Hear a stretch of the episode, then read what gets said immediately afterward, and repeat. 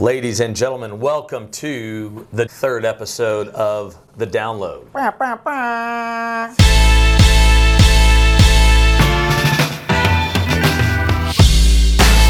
We've got Joel Andersen joining us from a different desk in the Download studio. Can you guys hear me? Loud and clear. Louder for those in the back. There we go. All right. Ladies and gentlemen, thank you again for joining us. Uh, the download is excited to welcome our guest of honor this week, Brooks Snow, founder of Renevar and partner of Tier 4 Advisors. So, a lot of people oftentimes will put off projects for a year or two because depreciation is something that they have yet to formalize. And what I mean by that is, is realize, I guess, fully. So it's, you know, yeah, we still got another two years left of depreciation, another, you know, whatever it might be. My saying has always been don't let depreciation get in the way of innovation. Yeah, that's a good saying. And not in an effort to sell you something, but I mean, we're sitting here talking about depreciation, and I understand that there's there's numbers and dollars involved here. But w- at what point do you, if you're having a conversation with a client and they're they're saying, yeah, we're going to put that off for another two years? Why? Uh, because we bought it, you know, we bought that gear two years ago, and we still got another two years left on the depreciation schedule. What is your conversation like? I mean, obviously, we're not trying to sell a client something, but in reality, they're much better off, you know, what? Maybe migrating to a cloud, looking at a managed service, selling that gear, or should they just stay the course and realize their depreciation accordingly? I mean, some of them may have to based on, you know, financial controls of an organization. I think most um, can still do something, and it goes back to retirement. You've got to, yeah, okay, two years, and then what happens? It's not like two years you make the decision and boom, you move everything. So that conversation. So, so is it 10% at a time, just in different, you know, steps along the way? I, I, I'd say you, you bake just like you're talking about like disaster recovery. Can you do you like the things that can can can move quickly? I mean, um, can your if you're a Microsoft Shop Active Directory or the user the user um, database and management, right? Uh, security, user, can you can you start leveraging that? Because that's that's a big deal. I mean, getting it's a little more technical probably than other topics, but uh, that's a big that's a big first step. You have to move if you're going to go to the cloud or, or private cloud, right? You have Right. to get that global um, approach to managing your users. So it's still it's still t- taking it by app, but yeah, I mean little by little. That's the whole point, right? Like it's not like yeah, I'm gonna just boom, two years we're good, we're moving. It never works like that ever. Have you seen any project where like we're gonna decide in two years, and then two years they decide and they go and implement like that? Has that ever happened? Uh, no, uh, not unless they have to, right? Because Well, they, force of closure or Right. something like I that. mean, sure, that's- and that's a stressful, stressful, tough stressful spot to be. Yeah, yeah. Yeah. So as you think about where we are today versus maybe where we are 10 years ago, so what I talk about oftentimes is when I started Tier 4 eight years ago and I was having conversations with, with a, a vast difference of IT end users, whether it was a 200 person company and an IT manager and they're three people, or if it was a you know Fortune 50 company and their entire IT team was two times, three times larger than the prior company I just mentioned, the entire company. Um, the words never and cloud were oftentimes used in the same sentence, referring to the fact that we will never go to the cloud. Yeah. And I found that very interesting because, again, if it, that's like saying I will never, you know, fly on or I'll never ride in an autonomous vehicle. I mean, how do you You s- never go to that hotel in space. Right. Yeah, it's a very fair point. I mean, how do you say never and, and what is coming? But, uh, you know, the term cloud is relatively new in the last decade. The concept of cloud has been around 30 plus years, right? Oh, man. And so distributed compute, the idea of what it is, I guess my question is, is where do you see this thing going? Is, is there going to be a day in a, in a place where everything is is in some sort of distributed compute platform of infrastructure as a service or you know uh, cloud so to speak? Or will there be always a hybrid model for these enterprises? I think globally there'll always be a hybrid, and I say that because you know we're at this day and age of social media, or like, or everyone thinks what I think, which isn't true. I mean, I was talking to a customer where they sell their software to the Department of Defense, the Navy, and they are disconnected from the internet for months at a time. They still need the software. They have you know, hundreds of thousands of people on board. They have to run projects. They need the same. Those military personnel need the same communication and the ability to communicate, manage pro- software that we need. You have transport vessels the same way if you want to, if you want to talk, you know, non-military. Um, and this company is selling their software and it's alive and well.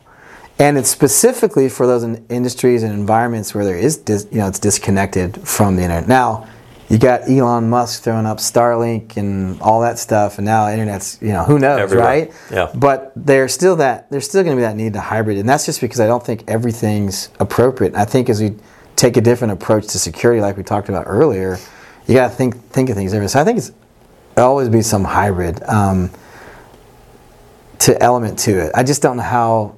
I mean, I don't know how that. I don't how you could do that. I will also say this person who said two years or I'm never I'm never going to be in the cloud. I mean, I, I, I think that may They're be no a kickback of employed at the place Yeah, that I met with them at, just for the record, so which I, tough, but well, I'm just what it is. I'm saying here like that's he may be saying that from a, a overreaction, security and concerns and control. I call them server huggers, people that don't want to let I think there was a over. lack of understanding. It- it right? is, and, yeah. and it's one of those, you know, what cloud was 10 years ago or eight years ago, obviously is not what it is today. And I'll bet money they were using cloud. He may not have known it. Sure. Yeah. The sales team was using Salesforce or something was You being think done. about Yahoo, email, Hotmail Yeah. back in the day. I mean, you're using what is now the cloud. yeah, Gmail. Yeah, back in, yeah, you know, Google Workspace. 2005. Yeah. Right. So they, his company was using it. Whether he understood it properly or knew how to categorize or handle it, I, I, don't, I don't know. Let me It's ask you a couple quick fire questions. I'm just kind of curious if if you had to pick or choose, you know, in two sentences or less, AWS, Azure, Google, which one are you going with to as your primary public hyperscaler of choice? I'm Azure right now. You're Azure right now, and why?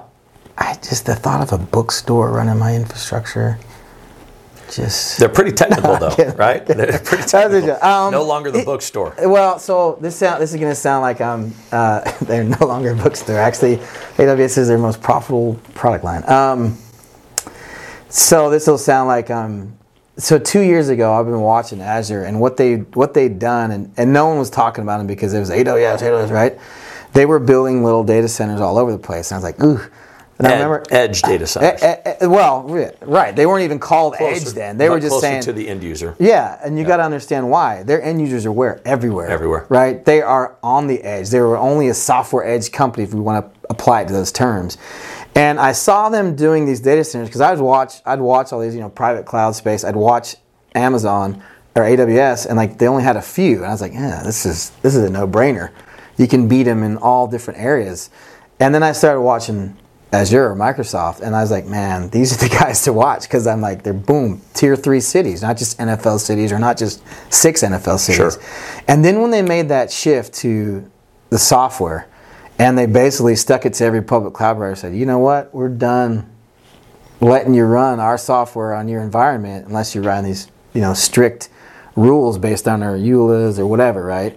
And when that happened, I just thought, man, they started to really get better and their interface got better. They still have problems and all that, but I, I like them just because I deal with a lot of companies that deal with, with Microsoft, and honestly, they've made it easier. Um, they've got some improvement to do still. You would think that they would have the best Active Directory services, but arguably Google has a better one, uh, which is weird. But uh, I'd, I'd say Azure. I just like Azure. So you have AWS that was that was kind of you know the the leader. That was way more than two sentences, wasn't it? That was a lot more. You have AWS that was the leader in the public hyperscaler Yeah. realm. You know, we've got a lot of this compute that is dedicated towards uh, Cyber Monday and all these other things that we have, so we can let you use this during the parts clever, of the year. It's that we're not using it. Uh, however, AWS, obviously, last time I checked, at least, they're not selling Microsoft Office. They're also not selling G Suite like Google does. So then now you've seen a little bit of this uh, Azure, you know, gaining gaining traction uh, more so in the last, I guess, you know, two three years. At what point do you think Google does Google ever overtake Azure or AWS because now they also have this kind of software Office in a box loss leader type of uh, approach in addition to their public hyperscaler offering? I don't think so. I think just because the nature of their business has always been advertisement, right? Hmm. That doesn't mean they're not going to. I mean, what? They're like the third, fourth largest public hyperscaler now in the world. Yeah, Yeah, so you've global. got you got AWS. I think you do have Azure. Azure, oh, Alibaba, for I think might be number three, and then I think you have Google in there somewhere. Yeah. A- I mean, Azure is claiming number one now. That's because you talk about their all their cloud. They don't necessarily break it all up, but like, you know, Office 365. If I'm buying their software, that's considered cloud, right? So they're, I mean, they're on a tear, right? Um, I think 69 billion last year or something like that. Wasn't that what it was? Joel, fact check me. a lot of work there. Yeah, for But sure. but I, I'd say Google's is more in the consumer base. I will say this: Azure had. I mean, it's been enterprise, man. yeah, I'll tell you one area Azure went at AWS and has a, a huge advantage. It's the connecting. One advantage Azure has is the, the connecting in and out, the hybrid model, Mm-hmm. is um, AWS is playing catch up in that arena. They're a they're a cloud born or a native web based uh, platform, right? Um, Azure knew their enter- their base was enterprise, and they had to connect. So that's why they built these lo- these places all over. They knew that enterprise. I'm not going to. I'm not going to go the, the method to connect to AWS Direct Connect Right. when I want uh, enterprise license agreements and go straight in. So that uh, not to get too deep, but that connectivity, that ability, the the the customer base was already enterprise for Microsoft, right? That's what Azure is. That that's a huge advantage, and you're seeing. Honestly, like you go back to that that that uh, soci- or the person you knew two years ago said, "I'll never go cloud." Well, that enterprise is they're, they're looking at something. They're doing something. So if you're already ingrained in the enterprise space, it's it's a it's a it's a good place to start looking. I'd say that. Talk to me about your understanding of you know these integrators, these managed services providers. Um, for example, the, the, the you know the names of Rackspace, um, Flexential, TierPoint, uh, Lunavi come to mind when you talk about you know an enterprise or a uh, an end user, for example, not just referring to enterprise in the Fortune 500 space, but let's just say an end user that is looking to not only do a digital transformation but also help with the ongoing management aspect of it. Oh, man. Where does that kind of play in? And candidly, where should these IT professionals and end users realize that those folks are not there to take their job? They're there to quite literally help enable and empower those people to do their job better. Oh man, that's overworked, underpaid, underappreciated. IT folks know that. Um, if they're really honest with themselves, they need help. Um, it's tough because they're do-it-yourselfers. I mean, I kind of grew up that way, and like Sure. letting go is hard. Right. Um, But, is it truly letting go? I mean, No, is it no, realizing it's a- that it's no, it's, it's a realization to a, change. a partner that has you Yeah. know 3,500 employees that do this all day, every day. it's a trust thing. right. And so all I can say is like take advantage of that because you need. I mean, we just talked about cybersecurity. What did you say? What was that, Joel? Fifty. I don't know what you said. Some big old numbers. Uh, Six trillion and Yeah. oh, every eleven seconds, right? So you need help. I mean, this is insane. So if you can leverage uh, organization, a partner who will handle the, the low-lying infrastructure, patch that stuff for you, so that you can focus on the applications. Remember, we talked like, like you pick a cloud vendor. That doesn't your job's not done, man. There's the, all the other work leading up to that. The cloud vendor is going to have requirements. So, um, no, if the the biggest thing would be changing that mentality of saying you're just you're getting help that you need because you can't control this security craziness that's out there. There's a lot of work to be done for sure. I, I think that you know a lot of people look at that managed services conversation as it doesn't save me money immediately, so therefore it doesn't make sense. Where your tone makes it sound more so like it doesn't necessarily matter about the money. Not to say that you're going to be able to overcome that challenge internally. Yeah, you a- have to deal with the money. Right, from right, a yeah. budgetary standpoint. However, it's one of those you're going to get what you pay for aspect. Would you agree? Yeah, I'd also say don't let the money stop you. It never has.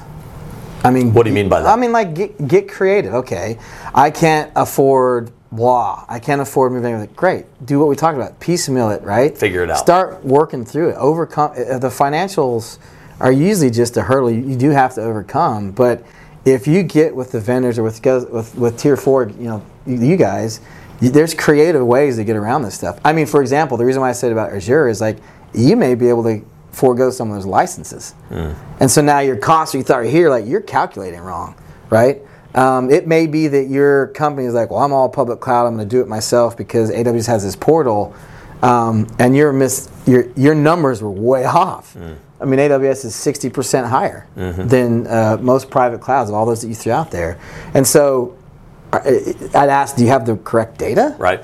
It's interesting that you bring that up. I mean, I had a conversation, I don't know, a month, month and a half ago with someone who was suggesting that, oh, we've already looked at cloud. I said, oh, really? What does that mean? And, and they went out and did a total cost analysis around what a public hyperscaler all in would cost them, including ingress, egress fees, Yeah. a lot of these other things. And you're seasoned enough to already know where I'm going with this, uh, but a lot of our, our, our viewers, you know, uh, maybe haven't necessarily seen this or done the, the TCO, um, you know, uh, analysis, so to speak. But it's interesting to say, you know, that when I was having that conversation, I, s- I simply suggested, have you looked at virtual public, virtual private, dedicated private options as well? Or was Had it they? just AWS? The answer is no, I'm afraid. Right? So it was something that they did a, a couple years back. Um, and it didn't make sense because they were only looking at a couple of options from a hyperscaler perspective. There was a lot of other options out there. They just didn't know about it. They didn't think through that concept as well. I think back to my original point when I'm asking about these integrators or managed services providers, a lot of them there, keep in mind, are there for that long-term relationship. So when they are, you know, doing a lot of that work early on, for them it's a loss leader, but they want to help you optimize your environment and if in fact you partner with someone who is vendor agnostic in that regard, again, just mentioning names like a Rackspace, they can help you understand Google, AWS, or Azure.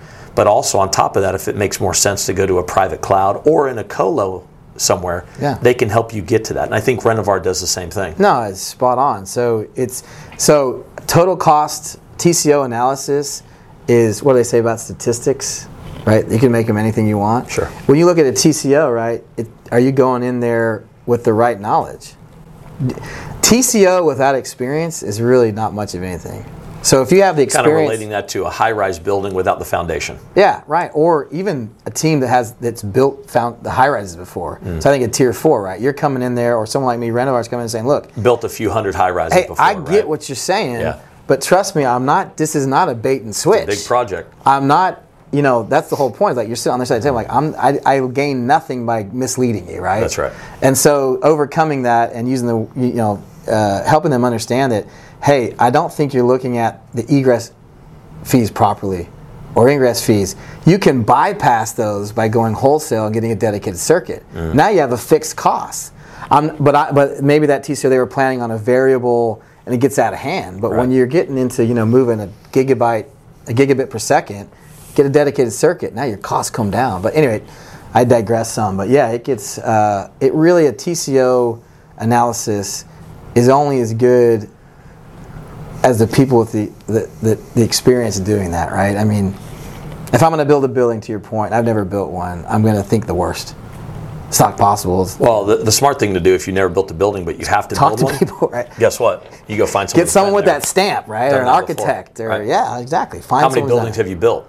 Hundreds. Yeah, Okay, great. Yeah. Let's so, talk. and that, this is not to disparage anyone, but if you've only, No. if your TCO is that you've never done it, and I get you want to go in there, you know, without any sales team or what you think is a sales team pushing an agenda, you know, it's a different day and age. There- sales is not what it is. It's, it's, it's solution architecture. It's value add. It's, const- it's long term relationships. Right. No one gains anything by, ha ha, we built the building. See you suckers, we got paid. You know, that's just not what it is. I'll share with you. It's interesting also to see a little bit of a shift in IT end users being willing to pay expert vendors to come in and do an assessment, Yeah. which then in turn gives that vendor almost a license to hunt without within that account. I'll, I'll use an example. We we had uh, a client a while back that you know again didn't know what they didn't know with regards to um, security and compliance. They went out, paid a, a vendor partner uh, to come in and do the you know security and compliance uh, assessment. Yeah. Um, that vendor then was one of a few to bid the ongoing MSSP engagement. I right. bet they won, right? Well, uh, you know, it is what it is. But uh, it's interesting to see that shift as well because a lot of IT end users historically wanted to pay someone else to come in and do some of the work, but then take it out to bid with other vendors. Uh, again, that there's a little bit of a shift that's taking place that, that these folks are willing to accept. Which is that shift of what? the shift of just understanding that you know frankly some of these vendors who are going to sell you the ongoing service or remediation or Oh, yeah. fix Yeah. are also some of the best vendors to come in and do some of the early work as well Yeah, yeah, yeah, yeah, yeah. yeah. That's Right. right, right, right. So. well, that, that makes sense, right? They're fixing and solving, so have them come in. Yeah. All right let's wrap it up here you ready to spin that wheel brooks Spin, yeah. Let Go ahead. Fate, des- let fate decide the final question. yep Okay. let's see it Do I just yank? Uh, yep pull it Nice little spin. What do you got here, Joel? I can't really see it. I'll let you know.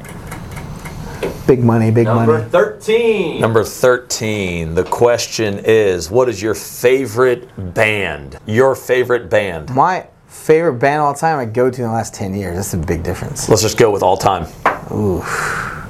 I mean, all time, probably the Beatles. Yeah, great choice. Can't go wrong with those guys. The Beatles, I, I was going to say all time, probably the Beatles as well. I put However, Led Zeppelin up there too. Led, yeah, uh, pretty good band as well. I'm going to go with Zac Brown Band uh, for mine. All right. And Brooks, Yes. and if someone wants to reach out to you and get a hold of you and, Ren- and Renevar, learn more about you, Go to renevar.com, R E N E V A R.com. Good stuff. And if you or anyone you know could benefit from some of the Tier 4 advisor services that you've heard about on the download the last few weeks, tier4advisors.com, feel free to reach out to us.